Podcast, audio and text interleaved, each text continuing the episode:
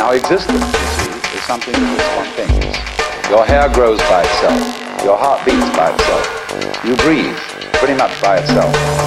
Your glands secrete their essences by themselves.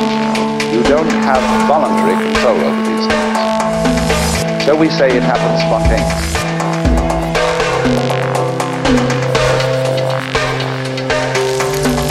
And let it happen. Because if you don't, you're going to be all clutched up. You're going to be constantly trying to do what can happen healthily only if you don't try.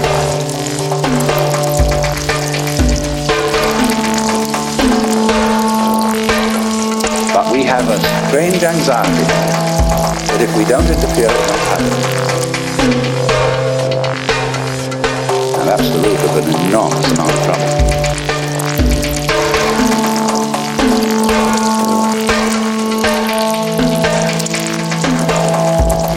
Basis of it all is this. If we say you must survive or I must survive, life is earnest and I've got to go on,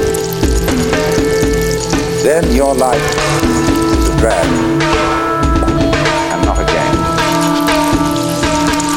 Now it's my contention, my personal opinion, this is my basic metaphysical axiom,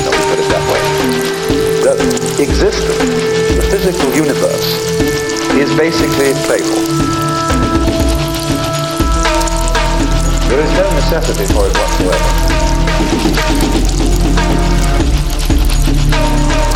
It isn't going anywhere. That is to say, it doesn't have some destination that it ought to arrive at. So then, in music, though, one doesn't make the end of a composition the point of the composition. If that were so, the best conductors would be those who played fastest. And there would be composers who wrote only finales. People go to concert just to hear one crashing chord, because that's the end. Same way in dancing. You don't aim at a particular spot in the room. That's where you should arrive. The whole point of the dancing is the dance.